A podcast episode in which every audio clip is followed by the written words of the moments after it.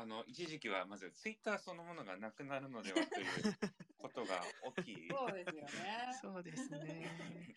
いや本当に無事あのこれがね開催できるかどうかも危ぶまれるという状況でしたが、ねなんとかねなんとか最終回までたどり着けて。よかったですね。あっていう本かあの当に良かったですね。そもそもがそのスペースがなくなる騒ぎがありましたからね。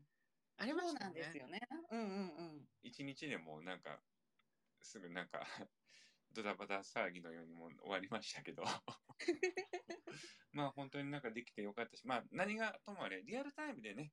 どうしてもやりたかったものですからこうやって皆さんがあの貴重な時間を割いてはいなんかリアルタイムで聞いていただけるのは本当に嬉しく思います。あのどうもありがとうございます。ありがとうございますえーで今回で最終回1999年回になるんですけれども、まあ、最後あの何回もやってますので工場としてあの植えさせていただきますがよろしくお願いします。で、えーこのスペースは 90s Movie Time Machine と題して1990年代の映画作品を各人で年代ごとに5本上げていき当時の記憶感想そして現在振り返った視点で語らうというものになります今回も私バティナイトキャップことバティバティゴノートさんことバティコさん、えーセメントシングさんの3人にてお送りします。本日は1999年にフォーカスしてお送りします、えー最後の回となりますがどうぞよろしくお願いいたします。よろしくお願いします。で、あと、ツイッターでも申し上げて、毎回申し上げてるんですが、あの、90s Movie Time Machine のハッシュタグがありまして、このタグを使ってスペースに関するリアルタイムの感想であったり、それでなくても皆さんの1999年作品のベスト5、またはこの5本も挙げていただけると、私もとても幸いです。こちらもよろしくお願いいたします。ね、あのおそらくあの1999年って本当にあの映画界においてポップメイキングの年なので、あの皆さんも結構思い入れのある映画がこの年にある方は多いんじゃないかなと思っているのでうん楽しみです。本当に皆さんのね、感想っていうか、思い入れって今たくさんね、ありますからね。ですよね。よろしくお願いしたいと思います。で、あの、とりあえずベストを上げていくんですけど、あの、なんだ、また、私、あれを写真共有をするのがやり方がまたわか、わけわからなくなってて。とりあえず、あじゃああげていただいて、はいタタグつけてあげていただいて共有をじゃあセナントシングさんにまた。とりあえず、えっ、と、上げまして、あで、最後まで、最後、まあ、今後スペースやることあるかもしれないですけど、最後までやり方よくわかんなかったな。私も最後までよく分かってなかったです。とりあえず上がってますでしょうかね。あ、上がってる。はい、やってる。じゃあ、よかったよかった。はい、読み上げさせていただきます。えー、1999年私の、えー、5本は、えー、シン・レッド・ライン、マトリックス、ゴハット、アイズワイドシャット、ファイトクラブ、えー、そして次点として39、刑法第39条を挙げさせていただきました。えー今回ですね、あの私ども3人ともベストというか、その5本挙げるだけでなく、時点という形で1本挙げて、それについても語るということをやろうと思ってまして、それで毎回その5本を買ったの前にその時点について語る時間を設けたいと思います。よろしくお願いします。で、というわけで、えー私の時点は、えー39刑法第39条になるんですけれども、えーお二方はご覧になりましたでしょうか？あ実はこれ私見てないんですよ。だからはい。気にはなってたんですが。まあね、時代はすごくね、感じる作品ではあるなと思いますね。あとは、セメントさんはいかがですか？あの、モッチャの無料体験で見ました。あ、そうなんですね。今そこに入ってるんそうなんですですね。一応ね、UNEXT でも見れるんですよね。はい。もう、あ、そうなんでもうすね。ユネクストの無料体験枠は使い切ってしまったので。そうですか。もうなんか配信の渡り鳥みたいになってますよね。本当そうですよね。とりあえず簡単にその映画の紹介させていただくんですけれども、えー、39、刑法第39条は、1999年に制作公開された作品になります。えー、監督はもう亡くなっておりますが、森田義満、脚本は、後に同年公開される、あの、黒い家、まあ、これもすごい怖い映画という評判ですけれども、こちらもあの森田義満監督と組むこととなる大森澄夫さんが脚本をやっておりまして、主演は鈴木京香、堤真一、えー、第49回ベルリン国際映画祭でも出品をされました。えー、残念ながら何か受賞というのは何もなかったんですけれども、そういうこともあった作品になります。えー、まずこちら、ま、性暴力に関する描写、特に、あの幼児に対するもう本当に凄惨な暴力の描写があるので、えー、使用する方当たってはもものすごいショックを受ける可能性が高いので、あの、未見の方、注意の上でご覧になってください。えー、まずこのタイトルにあります、刑法第39条について少し紹介するんですけれども、心神喪失者においては責任無能力として処罰をせず、また心神耗弱者を限定責任能力としてその刑を言及することを定めているものなんですけども、まあ、そもそもこの作品が作られた背景というのがありまして、まあ、当時、あのあれですね、神戸連続児童殺傷事件というものが当時90年代ありまして、まあ、それ以外にも、えー、幼児誘拐殺人事件というのがすごくあの80年代から本当にまあ多発していた時代ではあったんですが、そういったところからそのえっ、ー、とですね、あの、容疑者に対しての、あの、精神鑑定をして、それで刑が減刑されるであったりですとか、そういったことなどに関してから着想を得たものであろうかと思います。その、いわゆる刑法がその被疑者擁護に傾倒しつつ、被害者及び遺族への心情を受け止めないものであったことに関しての問題提起としての意味合いがとても強い作品なんですね。えー、それで、えー、まあ、この、まあ、主演ですか、その、堤真一の演じる劇団員柴田というのが、その今回のこの作におけるその、えー、容疑者になるんですけれども、えー、この柴田は妊婦、そしてその夫を刃物で殺傷して、その容疑で逮捕されます。しかし柴田は突然人格が変わったように邪悪な人間に表変をして、あの、その凶暴な人間になってしまうことを見せるんですけども、それによって国選弁護人によって精神鑑定を請求されまして、その精神鑑定を依頼された事務所に所属しているのが、その鈴木京香があのいるその弁護士事務所なんですね。で、そこの弁護士事務所の教授である藤代というあの教授がその犯人とされる柴田が乖離性同一障害を患っており、犯行時は心神喪失状態であったと鑑定するんですが、その教え子であるその、鈴木京香、えー、これ、小川カフカという女性なんですけども、えー、小川カフカは、柴田は正常な人間であると鑑定して、その建設官に直訴し、再鑑定の鑑定人となるという話なんですね。えー、それで、そうですね、スミッさんご覧になったっていうお話なんですけど、はい、はい、みんな見た時はいかがでしたか？え、なんか、あの、そうですね、こう、そこの、この、刑法39条に対する問題意識みたいなところは、さすがにちょっと時代を感じるものがあるなと思いつつ、ただ、撮影が怖くて。そうですね。なんか、あのー、普通にあのー、なんか街とかを歩いているだけで、あの銀の腰の異様に暗い映像が続くじゃないですか。それでカメラアングルも急に不安定になったりするし。はいはいで、あの、先ほどおっしゃってた、あのですね、あの、暴力描写。もう、なんか、なんか、本当に嫌で、もう見ててなんか辛くなってきちゃって、なんか、あれがなんか全体的にあるので、なんかこう、あの、脚本の流れとしての話と、あの映画の雰囲気全体がなんかちょっと距離があるようなそんな印象ですね。あんまりマリアージュしてない感じはしますよね。そうなんですよね。なんか多分あの同時期に黒い家を撮ってそっちの方がすごい話題になったから、こう隠れてるんだろうなというのはちょっと感じます。そうですね。なんかだからすごく今見てやっぱりね、もう冒頭から私も、瀬根さんもおっしゃるように、ちょっと時代感をすごく感じると思うんです。その精神鑑定というものに関してというか、その、なんでしょうね。まあ、いわゆる犯人をちゃんとその場しろみたいなそういうところにそのフォーカスが行き過ぎてるところというのがあって、まあ、脚本そのものっていうのは割と結構ピーキーな脚本だとも思いますし、精神描写に対するその扱い方うんもうこの堤真一が、まあ、ネタバレにならない程度に話すんですけど、その表現の仕方みたいなものっていうのも、少しだから、いわゆる実際のその精神描写たちに対しての、あれですね、そのモンスターとして扱っているようなところというのがあって、そこはすごくね、本当に古臭い映画なんですよね。なんかこ今この理解でやれんだろうしやるべきではないだろうなとうん。と思いましたね。なんかこうあのちょっと前あのこうあの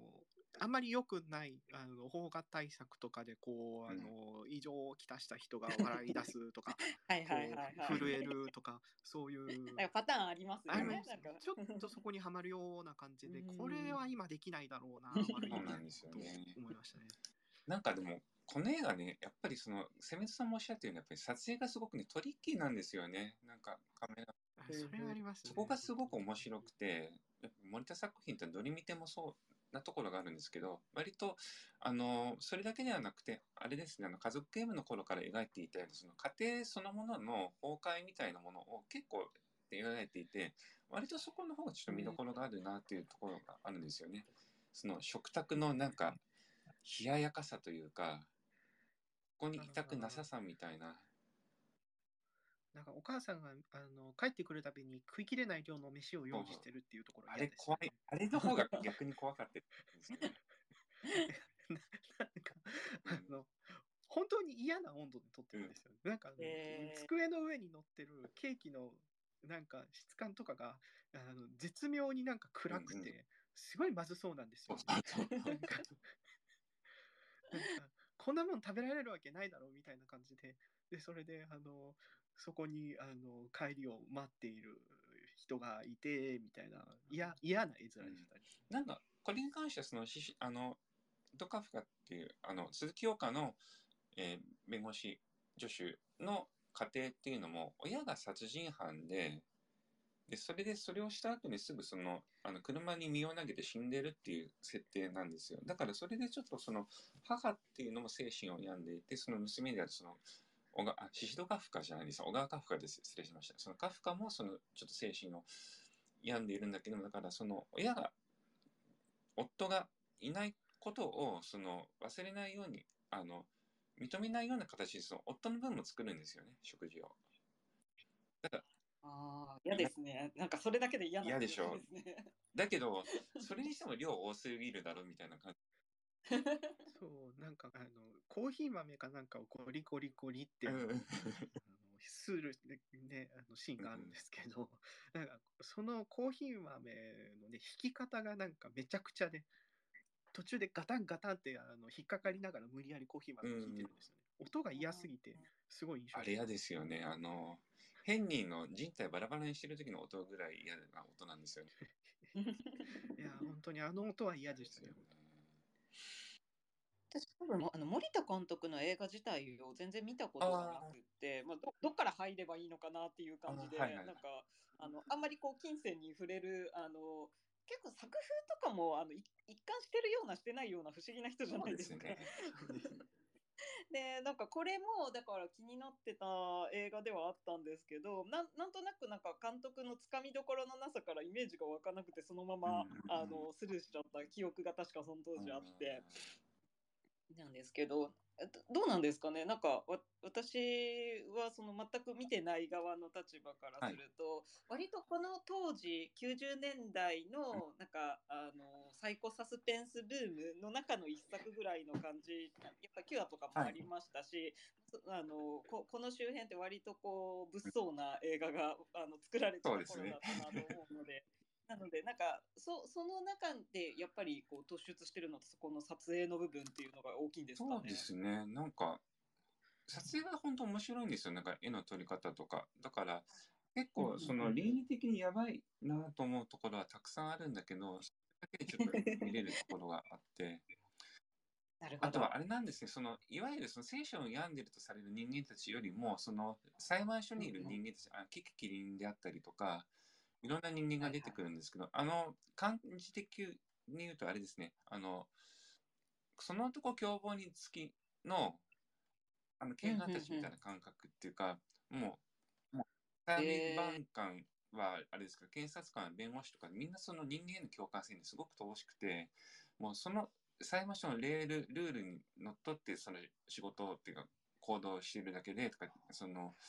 マシーンみたいになってるんですよね。だから、そういう、なんだろうな、人間性みたいなものが、あの、別に犯罪を犯してる、ね、人間の方がもう失われてるんじゃないかみたいなことを描いているところがあって、なんか、割とその辺は、なんか面白いかな、ちょっと。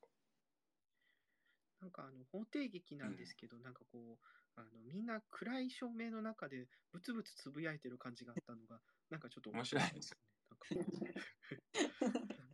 あとなんかあのキキキリンがいいですすごくいいですね。あそうなんですね。そうなんかこうあのなんていうんですかこう原作では確か男性だったキャラをキキキリンがやってるらしいんですけどあのそのですね、なんかこう、あの、情に流されすぎないけれども、あのプロフェッショナルで、で、それ、ある程度の存在としての引っかかりを持ってくるみたいなことをやってて、結構こう面白いキャラクターだそうですね。なんか今見るとそうそういう意味でもその99年ぐらいのその俳優陣とかも含めてトーンを確認するっていう意味ではすごい参考になりそうな一作ですね。ねあの バチコさんはあの森田義満作品見てないんであればちょっとぜひ春を見ていただきたいなってああはいはいはいはい。あの近い時期ですね、ね、インターネット黎明期だからこそ成し得た話という。うん、あの同年に春公開してたら、私絶対春の方と今回取り上げてるんですけど。ね、春はとても素晴らしい作品な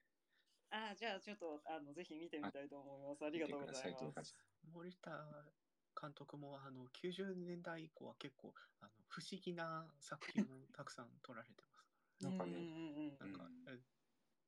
なんか今見るとあの未来の思い出とかが結構いいよっていうのが聞いたことある。なるほどね。中いくつかものすごく爆発的に売れたものがあるんで、こうイメージが人によって結構分かれるところがあるんですよね。そうですね。うん、確かにこここれを代表作には多分カウントされない 絶対されないです、ね、絶対されないです。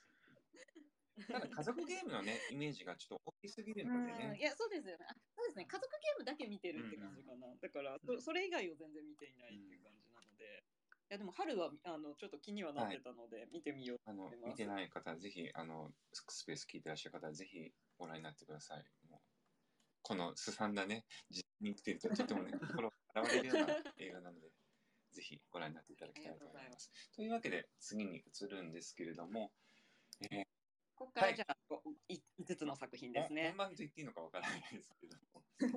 えっと次が、はい、新レッドラインです。えっ、ー、と、新ネットラインに関しては、お二方はご覧になってらっしゃるかとは思うんですけど、いかがですか？えっと、あ、見てはいます。これ私、すごいあの個人的な思い出でですね、はい、あの、見たのが、えっ、ー、と、早稲田松竹で見たんですけど、あ,、の、えっ、ー、と、公開からまあだから日がそんな経ってない当時なんですけど、途中で歯が痛くなって、でもあの今まででその時の質が一番きつかったぐらいの歯の痛みでも出るかどうか迷うぐらいの痛みとなんかあの映っているものの生産さとか合わさって地獄のような体験をしました。これはなんか悲惨な思い出ですね。なのでなんか見返すと歯が痛くなりそうでまだ見てないです。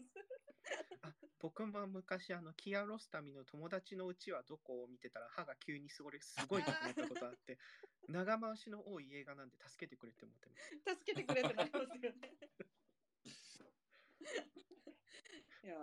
なんかそういう体験も込みなんですけど、はい、バツさんがこれセレクトされたのってなんかどういう背景があったんでしょう？えっとですね。あの見た時はね好きだったんですよね見た時はなんか仕事帰り見てて、なんか戦争映画なんだけどこれはちょっとプライベートライアンみたいな感じじゃなさそうだぞっていう感じでで見た時はまあ凄惨な描写とかも多少ありましたけど映像の美しさみたいにちょっと見られたところがあってまあ仕事後疲れてたっていうのもあったんですけどなんかそれがちょっといい思い出にその時はなってたんですよね。だけどまあちょっと時が経ってみるとちょっとこれはなんあれ？こんなにその戦争というか 兵隊のことを美しく描いていいのかな思うようになってきて。というわけで、まあ、ちょっと本題に入っていくんですけど、まあ、ちょっとあの一応プロットだけ紹介させていただくんですけれども、えー、アメリカ公開は98年だったんですよね、新年度ラインは。えー、これはあの第二次世界大戦中の日本陸軍が占拠するガダルカナル島へ、えー、上陸選挙行動をとるアメリカ陸軍の歩兵団の兵士を描いた一応の戦場群像劇、えー、監督脚本はもう皆さんご存知かと思いますけどテレンス・マリックで撮影はジョン・トールですね。それで、えー、この群像劇と言いつつでもほぼほぼあのこのジム・カビーゼル演じるウィットニー・トーヘイっていうのがほぼほぼ主役なんですよね。大体。そうですね、うん、そうですね。で彼がそのあれですねその駐屯する兵団から脱走を繰り返して現地の、えー、自然であったり原住民と触れ合いに喜びを見出していたと。そこをあの、うん、あのパトロール艇に発見されてあのまたその兵兵器にというかその介護兵としても懲罰兵のような形で介護兵の任務に当てられるっていうところがオープニングなんですけれどこのだからジム・カビーゼルがを美しく撮りすぎてるところがあってマリックっぽいじゃマリックっぽいですけど、なんか戦争映画やりつつ本当にあなたがやりたいのってここですよねってことをやっぱりね後々見直した時に思ってしまって、で、まあ、ね、あの、だから、総長の、ウェルスウェルス総長っていう上上官かな？あのショーン・ペンがやるんですけど、でうんうんうん、どっちかっていうと、この総長からこのウィットニー・トーヘンのちょっともう矢印がついてるというか、若干ね、そういう、まあ、やわい的な部分っていうのがちょっと見えてしまうところがあって、だからね、あの、すごくね、潔くないんですね、そういうなんか、いわゆるその性愛であったりとかその男性を美しく撮るってことに、うん、をするためのそのスケープゴートみたいな感じでセンスと描いている扱っているところがちょっとあってちょっとどころじゃないよね。それがなんかねひひどいかなっていう気がしていて。であと思うんだけどなんかこの映画あ作られたあたりからなんか割とまあこれノーランとかもけそういう影響ってすごくされてると思うんですけどあの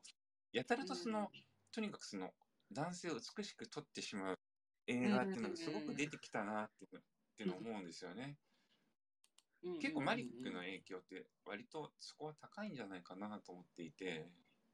なんか、だからそういう時代の功罪みたいな感じで今回私この映画を上げてます。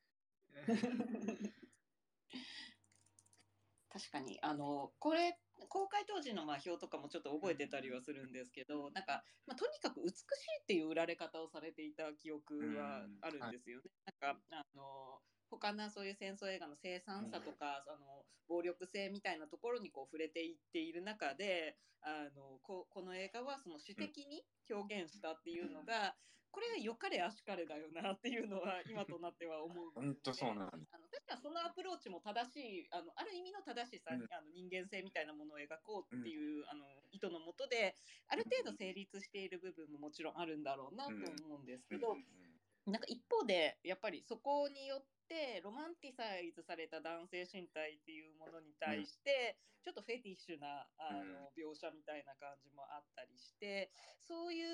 表現をこの題材でやるべきなんっていうことはやっぱり今だったら思いそうですよね。でそういうことを思うことって割とこの2000年代からってたくさん思うことがあって、うん、なんかそういうだから時代の兆しみたいな映画が新年度ラインなんですよね。なるほどなるほど。という感じでまあ日本続きて割と悪口のが続いてるんですけれども 何か他にちょっとおっしゃりたいことがあったらちょっとお聞きしたいなと思うんですが。なんか昔見た時はあのそんなあの草原での戦いとかのところばっかり覚えててなんかあのそんなにこうどうこうという感じの印象はなかったんですけど、うん、あの今見るとなんかあの故郷に残してきた奥さんがなんかブランコ乗ってるシーンとかあるじゃないですか。なんかあの頻繁にか、はい。あのフラッシュバックしてくる。はいあのブランコ乗って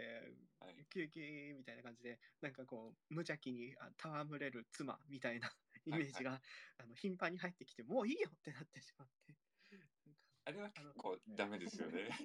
なんか釣りをむむ釣りオブライフですよね。そうそうなんですよ。昔はなんかこうこういうのってなんかこうあのなんかこう全体の流れから言うとどうなんだろうと思うけどまあそういうもんなんだろうとか思って流してたんですよ。でもこの後マリックがあの釣りオブライフとか、はいあの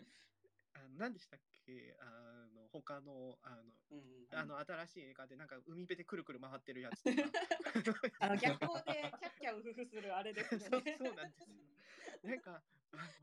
のあこっちの方がやりたかったんだと思って。結構今見返すと衝撃を受けてここが盛り上げたかったからやってたんだと思って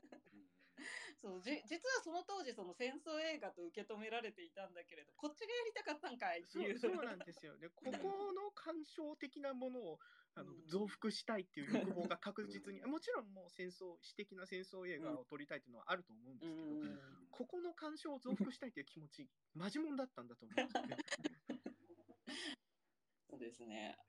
あと今ちょっと私あのつぶやいたんですけど、あのこれココーラス多分この映画であのメラニシュンコーラスがすごい多分印象的に使われていた音楽で、あの今もすごい予告でうん。あの使われることが多い、うん。このコーラスはあのこの曲の美しさはまあ今もあの変わらないなとすごくう思んって。ここれもちょっと功罪があるなと思いながらもすごく好きな音楽なので、そこはすごく心に残っています。うん。なんかね、いや、死ぬ前にあれ聞いて、なんか行きたいみたいな。わわかりますわかります。ちょっとなんかそういうあのほん本当にこうあの天井の声っていう感じがするんですよね。あのうんそれはやっぱりあのマリック調の絵絵があるからこそなのかもしれないんですけど。はいそ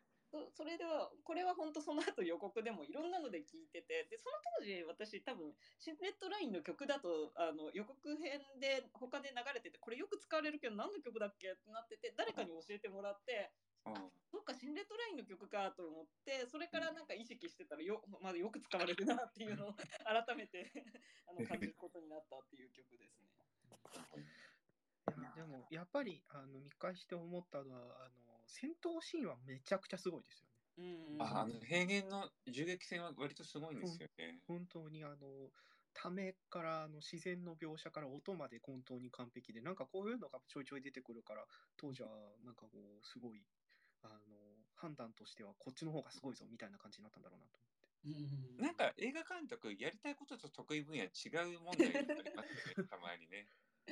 うんマリマリックはなんかでもこの後あのキャッキャウフフの方にあの突き進んでいくと私も思っていなかったのでうん、そうそうなんですよね。でもそれが驚きがありますね。それが うまいのかというとまた別の話になってくるっていうね。もういいよみたいな気持ちになりますからねあれはあれで。いやでもねそう考えるとやっぱりあの初期2作はすごかったんだなって思います。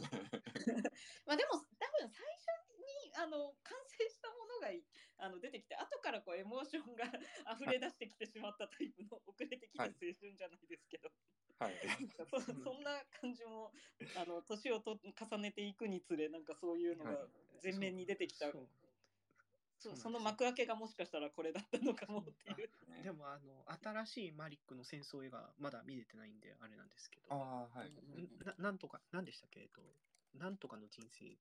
と、あなんかありましたよね私も見てないんですよねあれ。てかママリックなんとなくもういいやってなってしまった。私もすちょっとねあのあれですね聖杯たちの騎士で少しもうんうわかりました。あここですみたいな感じ なちょっと名もなき生涯ですね。これはすごいあそうです高く評価されてるから、うんまたこれを見てちゃんとあの評価を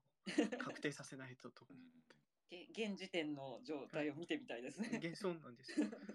なんか落ち着いた感じの評価になってたんで。ああ、それはちゃんと見た方がいいかもですね。うんそうなんですよ。確かに。で今回ね上げてみて思ったんだけど全部やっぱその功罪みたいな映画ばっかりなんだよなとか。だからだんだん90年がそういうのたくさん生んでるんでしょうね。その まあ、良くも悪くもフォロワーは私あの絶対この年の映画から続いたものって多いとは思うので、というあたりで、じゃあちょっと次のマトリッ。クスなんぞは、はい。あの代表的なその例だと思いますまさに、えすいません、もう先にもう語る前に言いますけど、すいません、この話長くなります。多分。もうだってね、どっから話したらいいのか分かんなくて、スペースやる前にちょっと相談したぐらいですから。思い出すごいお持ちなのはもうあの前きょ去年かレザレクションの時にすごい熱く語られてたので、私も記憶してたので、もうぜひこの場で思いの丈をぶちまけていただいて、まあね、一応、あの、ほぼ、ほぼ、もう説明無用の作品ですけど、まあ、プロットですが、まあ、1999年にアメリカで公開されたサイバーパンク SF アクションレベルムービーです。このレベルムービーであるということが、マトリックスにおいてはもう非常に、マトリックスというか、そのオシャルスキー姉妹の映画に関してはとても重要なんです。そこは皆さん、本当お見知りきいただきたいと思います。で、えー監督と脚本、あ、すいません、あの、もう2人が、えーですね、あれ、あの、カミングアウトをしているいるので、もう当時の名前ではなくて、もう現在の名前ですと呼ばさせていただきます。えーラナ・オシャウスキーとリリー・オシャウスキー姉妹の監督結婚作品で、えーそれで、あれですね、前作のバウンドですね。バウンドというのが、実はこのマトリックスを撮影するためのプレゼンテーションとして制作していた作品でして、それでその評価を、あのジョエル・シルバーらプロデューサー、スポンサーの評価を貸し得ることができて、撮影することができたのがこのマトリックスになります。出演はもう、キアヌ・リーブス、キアヌ様です。そして、キャリー・アン・モス、もキャリー、キャリー・アン様です。そして、ローレンス・フィッシュバーン、ヒュー・ウィービング、えー撮影はサムライミ作品の、えー仕事が有名なビル・ホープ、そして、オシャウスキー姉妹の前作である、えーバウンドもね、ビル・ホープが撮影やってましたね。で、ビル・ポープに関しましては、この後の続編で、マトリックス・リローデッド、そしてマトリックス・レボリューションズでも撮影監督を務めております。えー簡単に冒頭オープニングのプロットだけ申し上げますけれども、えーえーこちら、昼はしがないプログラマー、トーマス・アンダーソンは、その裏では天才ハッカー、ネオであった。彼は今生きているこの世界はもしかしたら夢なのではないかと、世界、そして現実に対しての違和感を感じていた。ある日、パソコンの画面に現れた。目を覚ませ、ネオ、君はマトリックスに監視されている白いウサギの後をついていけというメッセージを受け取り、とあるナイトクラブに出向く先で謎の女性、トリニティと出会う。彼女によって紹介されたモーフィアスという男によってこの世界に存在するマトリックスについて説明を受ける。それはネオも存在を、感じていたものであった。青いピルを飲めば元の現実へ、赤いピルを飲めば真実を見せてやるの言葉に従い、ネオは赤いピルを飲むというところでございますけれども、えーっと、お二方はリアルタイムでご覧になっていらっしゃいましたか？えー、と私はこれはすごい評判になっていたんですけどなんか劇場では見てなくって、うん。あのビデオが、VHS 時代だったか DVD になってたかぐらいの時だったと思うんですけど、はい。あのソフトで見た、で出て結構間もないぐらいの時にソフトで見たっていう記憶が、うん。うんうんうんうん。そうですね。シメントさんはリアルタイムで、あ、僕もこれは DVD で見た記憶があります。あ、DVD ですね。あの、はいだから、プレイステーションでみたいな。で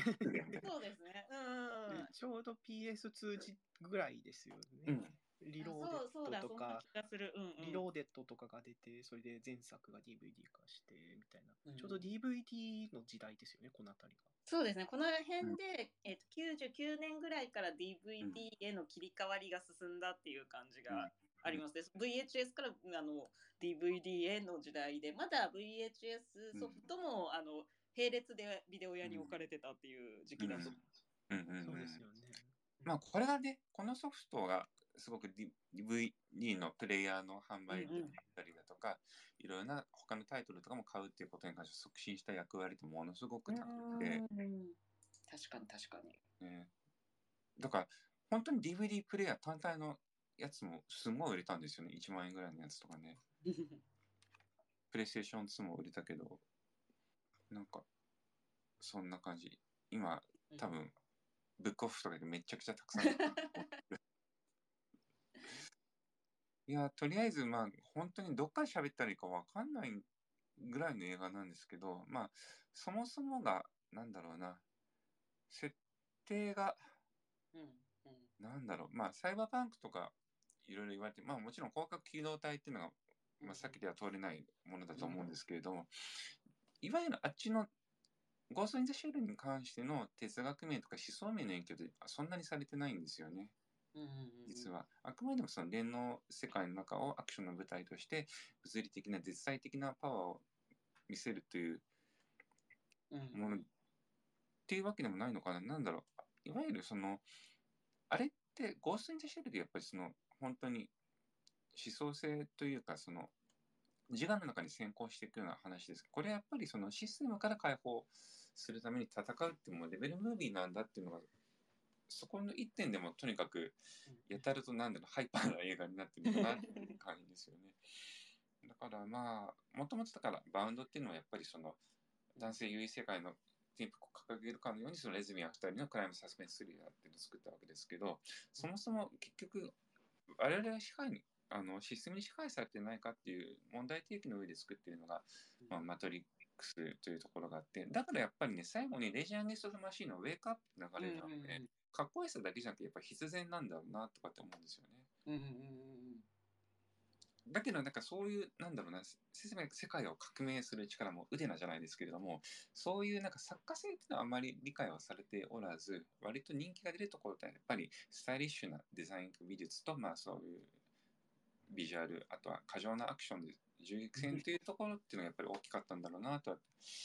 思っているしあとあの90年代スペースでずっと語っていることではあるんですけれどもいわゆるその男性が筋肉俳優みたいなのがねだんだん影を潜めていった。でここへ来た時にも本当にキアヌさんは覚醒という感じで、も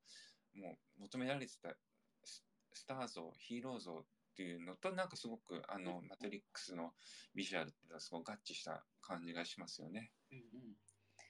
や本当あのこれは私もあのレザレクションズの前にちょっと見返そうと思ってその20年前に見て以来になっちゃったからあのちょっと全然覚えてないししかも当時あんまりあの記憶が残っていないというか当時そんな面白いと思わず見てたこともあって見返してみたらあのすごい映画だなっていうのは率直に思いました。うん私何も知らない見てるんですよリアルタイムで。はいはいはいはい。だからもうちょっとやっぱりもう興奮がすごくて見終わってる。事前情報なしに見られるってでもこれすごい幸せな体験ですよねきっと。そうですよね。で見る前にあのプログラム買うんですけど、はいはいはい、マトリックスのプログラムすっごく大きいんですよ。なんか変形なんか A3 サイズみたいなやつででかすぎてだから映画館とかも入る袋用意できないんですよね。ああ。その帰って帰るみたいな感じ。そのみんな手に持っていくんですよ。だからこれ持って帰るのめんどくさいなと思思ったんだけど見終わったらもう興奮しすぎてなんかもうそんなどうでもよくなっててそうなんかああちょっとそ総的になるぐらいの異常さでしたね、あの私が多分当時あまり理解できていなかったのって、うん、これ見直したらすごいわかるんですけどめちゃくちゃテクテクした映画というか、うん、あの、うん、本当にギークな映画というか、あの当時私はなぜこれが電話回線なのかっていうこともよく理解できていなくて。そうあのこんなに話し運びが早いのかとかあの全部その電脳世界っていうところが、まあ、実際にインターネット社会のアレゴリーになってるっていうところとかも、うん、あの全然分からずに見てたのでそれは分からんわって思いました。ちょっとねダイヤラップのこととか分かんないとねなんか全然ピンとこないですよね。結構だからそれこそだからこそこの先駆性が評価されたっていうところはありますよね。うんうんそうややっと私でもどうどういうことかが理解できる時代が 20年後になってました。もちろんなんかあの小説の分野では先行例としてたくさんありますけど、ただこんなにクールに映像化したっていうのはなかなかやっぱりすごいことなんじゃないかなと思うしなんかあとバンドからの流れで見ると結構なんかあの閉じた空間で起こってることですよね。あの何回もあの建物の中に入って戦って建物の中に入って戦ってみたいな感じで、なんかこうあの移動あんましてないんですよね。あのこう場面がヒュッてセットされてその中で戦うっていう、まあこれは電脳世界だからなんですけど、それがある意味語りの効率化を促しているところがあると思って、改めて見て思うと。なんかこうあのタスクが降ってきてそれをこなしてでまた次へ行くっていうゲーム的ではなくて設定の要請だと思うんですけど、ただそれがちょっと語りとして新しい雰囲気を生み出していたのがあるかなと思いました。そうですね。あと私これあの改めて見返して思ってあの、近未来の在り方として描いたのが白人男性の世界じゃないっていうのは結構面白いなというあの未来のあの、まあ、彼らレジスタンスのメンバーが多様な人種あの多分セクシュアリティも含めて、うん、多様な人たちが確保された世界が1999年の段階でこれだけ普通のアクション映画の中に描かれた SF アクションの中に描かれた実はすごい画期的なんだけれど、うん、当時そこがあんまりこう注目された発言をされているのをそんな見なかった記憶があって今となって先駆性がこれ発見される部分なんじゃないかなと思います。いや本当にそうだと思います。あのローレンス・フィッシュバーにしてもいわゆるなんだろうな、サイドキックとかっていうんじゃなくて、どっちかっていうその、なんかメンターみたいな存在ですからね、すごく重要な存在で。うん。そう女性キャラクターとかにしてもそうだし、はい、そのアジア系とかっていうのが当たり前のようにこうメンバーのクルーの中にいるっていうような感じだったりとかなんかそういうのも含めてあの特にその多様性を歌ったというようなものではなくってもあの近未来の社会はそうだろうっていうあのところのこう見込みを立てていたというか、あのもちろん意思意思に基づいてやっぱり作られたものなんだろうなとその辺のキャスティングも含めて思ったりはしましたね。そうですね、であとやっぱり女性表彰まあメインにほとんど出てくるのはキャリアン・モスだけなんですけど、うん、でもいわゆるやっぱり彼女のビジュアルっていうか存在キャラクター造形って結構割ともうエポックだったなと思っていて、うんうん、いわゆる、まあ、このトリニティっていうのもネオのやっぱりサイドキックではないし、うんうん、いわゆる金骨する流ではないけれどもその本当に高く跳躍しそのもう美術もすごく強く銃も撃てるしみたいな。でまたなんか私何回も見ててあの思うんですけどオープニングのその逃げてその窓の方に飛び込んでからそのままゴロゴロって転がってその一度拳銃構えるところもうあそこのかっこよさでやっぱりノックアウトされた女性って結構たくさんいたと思うんですよね。でなおかつその後にその「立つのやトリニティ」っていうセリフみたいいわゆるなんかなんだろうな弱音を吐かないとかとにかく戦っている女性っていうのがこんだけあの描かれたってことあんまりなかったんだろうなと思うしでセクシー担当とかそういうものでもないんですよね。いわゆるボンテージの自主を衣装身につけてはいるけれどもなんかそういうなんか肉体をやった胸であったりだとかそういうものをやたらと強調させられるようなことというのもなくでそのなんだろうなデザインのそのジェンダー感っていうのは割と全部のキャラクターについてそうでなんかみんな似たような感じのインセックスのデザインの服を着るんですよ。それもすごくなんか画期的だなとか思ったしなんかでやっぱりあのそういうところもなんだろうクリアリーディングっていうのにもねすごく深く結びついてるところなんじゃないかなと思うんですよね。うん、うん。まあ、あのウォシャウスキー姉妹はあの自分のトランスとしての体験のアレゴリーとして作った部分もあるっていうことは明言してますからね。うん、そうなんですよね。なんかその境界線上のあの、うん、身体みたいなところっていうのをこれはやっぱり、はい、あの今見ると当時全くその意味が分かっていなかった私でも、うん、あの今見るとはっきりあのはっきりとというか、まあ、そういう前提を知っちゃってるからそういうふうにこうこっちがイメージを投影してしまうのかもしれないんですけど、うん、でもまあそれをさておいてもやっぱりそのなんでしょうね。こう作品自体が持っている力に加えてのその作り手の思いみたいなものっていうのはなんかひしひしとあの感じるものがあったりしました。うん、そうですよねとは何だろう。うん。いわゆるその、あと強さの感覚っていうのが、まあ、日本ってね、結局その選ばれた人っていう設定ではあるけれども、なんだろう。いわゆるその肉体が強いやつが強い世界じゃないんだっていうのも割と新しくて、その、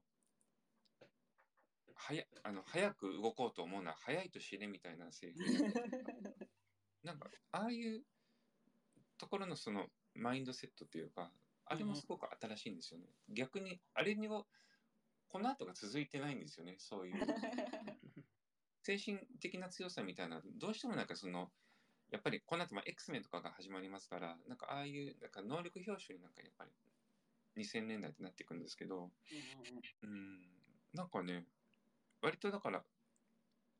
次が続かないっていうかフォロワーが影響された映画ってたくさんあるんだろうなとか思うんですけど、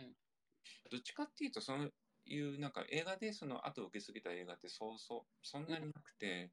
どっちかっていうとやっぱアニメゲームの方がすごく影響されてるかなって感じがしますね。そうですよね。なんかこの時代にこういう複数のレイヤーで機能するような話を書いて、でこのビジュアルを打ち出してで、うんそれを大世界的人気シリーズまで打ち出した功績っていうのはものすごいものがあるなぁと改めて見て思いましたね。すごいですよね。一方でちょっと今見ると古いなって思うところがうん。唯一あるとしたら音楽だなと思いました。ああ音楽は昔の大作映画の音楽だって感じの音楽がているので。今だったらこれ絶対もっとあのデジタルな方向に行ってるだろうし、まあ、デジタルじゃなかったとしてももう少しあのなんでしょうアクションのたびにアクションらしい音楽をかけるみたいなことはしてなかったんじゃないかなと思うんですけど。このね、プロペラヘとかかからないよなみたいな。既存の音楽だけとかでだったら今見ても全然古見てないんですけどあのうん劇伴の部分がちょっとあの90年代のアクション映画っぽさを残しているなっていうのもなんかでもあの改めて見るとちょっとチャーミングでした。そうですよね。なんかこうやっぱりこれってあの長編第何作目でしたか2作目2作目。2作目です。ワンの次ですか？2作目ですもんね。なんかこうそういう前のめりな90年代的アクション大作の あの推進力を得つつもうんしかしそこから次の時代にあの突破していこうとするってういうん。勢いを感じるものがあるっていう意味ですごくこの時代に出たのが象徴的な作品だなというふうに思いますね。そうですね。あとは、なんだろう。えーっと、まあ、ね。まあ、この話はちょっとしないといけないなと思ってるんですけど、やっぱりその、ここ数年の、まあ、アメリカの陰謀論だとかうんに関して、すごくその引用されてしまったっていうのは、とても残念なことではあるんですけれども、うん。まあ、その、ね、見たい世界、見たいものを見たい人間の、その、根源にあるものっていうのが、ね、それをね、起こさせることだとは思うんですけれど、あのでもアメリカすごく影響されてましたからね。うん、いやもうここれこれはなんかあの、まあ、その後ミームとかにもなりやすいビジュアルを持ってたとかいうのもあるかなとも思いますけどね。うんうんうんなんかやっぱりあのあの論理構造だけ取り出してみてあとビジュアルだけ取り出してみるとこうどうとでも使えるところはあったりするんですよ。うんうんうんうんうんなのでこうまあそういう方向に転用する人も出てくるだろうなというのは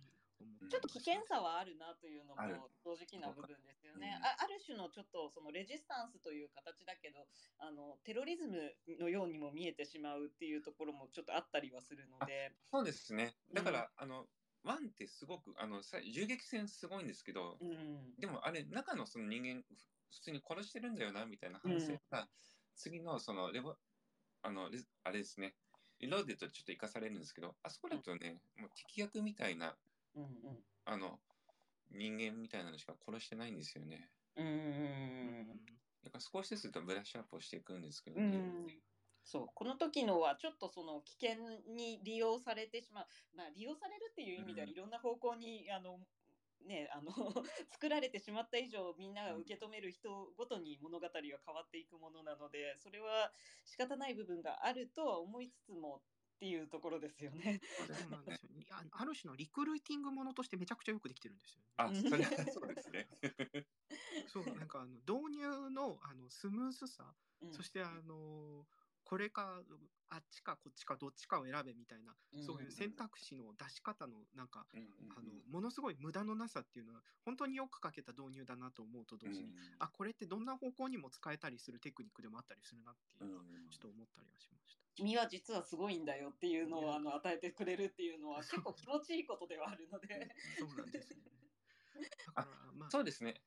だからそういうのを満たしてくれる、うんあの、映画であったというのは間違いないですよね。その、うん眠っている人間、実はものすごい力が秘められていて、うんうんすごい超越した力っていうのがあって、それを解放させて、そのシステムというか、まあ、うんそういったものをね、ねじ伏せるっていう開放感っていうのがあるから、やっぱりこれだけヒットしたんだろうなとはね、思いますよね。い今だったらクイアな体験に根ざした映画ってクイアなものとして直接的に描かれると思うんですよ。うんただあのこの時代ではそういう戦略を取る必要があったしそういうアレゴリーとして描く必要もあったし、うんまあそれはもちろんあの姉妹あの2人のあの趣味思考 SF 思考にも合致していたんだろうし。だから多分今だとこういうことは多分あんまり起こらないのかなと思うんですけど、うんそういうあの広いところを、ね、あの狙って突破したからこそこういうことが起こったっていうのもなんかこうんう時代を感じるものが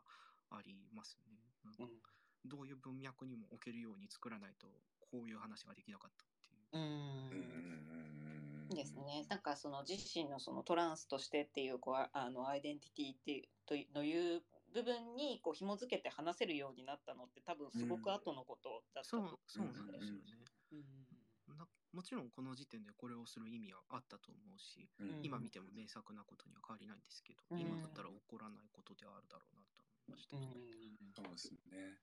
で、あの、まあ、これね、ちょっと反則的な見方なんですけど、レザレクションズ見た後だと、うんうん。まあ、レザレクションズ見て、これはあくまで私の、まあ、見解としてだけ捉えてほしいんですけど、まあ、ネオっ